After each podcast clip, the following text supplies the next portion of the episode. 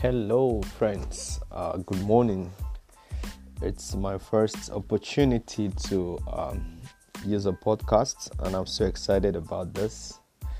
And so just to kick off with the podcast channel, I just want to share a little bit from the scriptures, just a verse of the Bible. And that's going to be in the book of Mark chapter 11 verse 24. Mark chapter 11 verse 24. All right, it says, "Therefore I say unto you, what things soever ye desire," it says, "when ye pray," it said, "believe that ye receive them, and ye shall have them." This scripture is such a wonderful scripture that makes us see that there's confidence in prayers. All right, guys. When it comes to the subject of prayers, it's pretty much a communication with God. You are excited to, pour your heart to someone who listens to you. You're excited to communicate your feelings.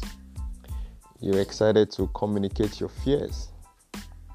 It's beautiful that the scripture says whatever we desire, whatever that thing is in our hearts, whatever we want to be, whatever we envisage to be in life, in line with the will of God.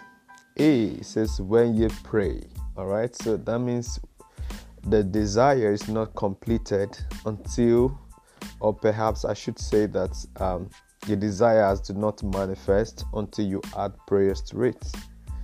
I say when you pray, believe. Oh my God, you just have to believe. What is prayer without a belief? Okay. What is prayer without faith? So there has to be this confidence in your heart, with an assurance that you know that your prayers are going to be answered. Without this confidence, it's really going to be difficult. Without this confidence, it's going to be tough. All right.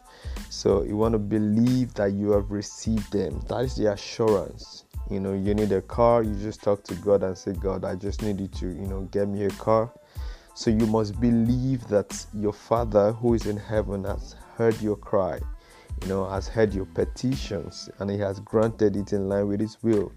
It says, "And ye shall have them." This is so beautiful. Now, whatever it is we're asking God for in this season, whatever it is you're looking unto God for, have this assurance in your heart that you're going to receive them. And I'm joining my faith with your faith this morning as you set out for the new week, as you go to your respective workplaces, as you, engage in things daily. I pray for you that everything you desire in line with the will of God, I pray that God will bring them to pass.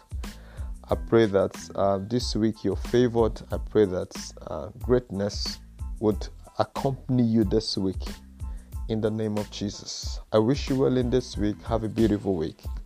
Thank you. Bye-bye.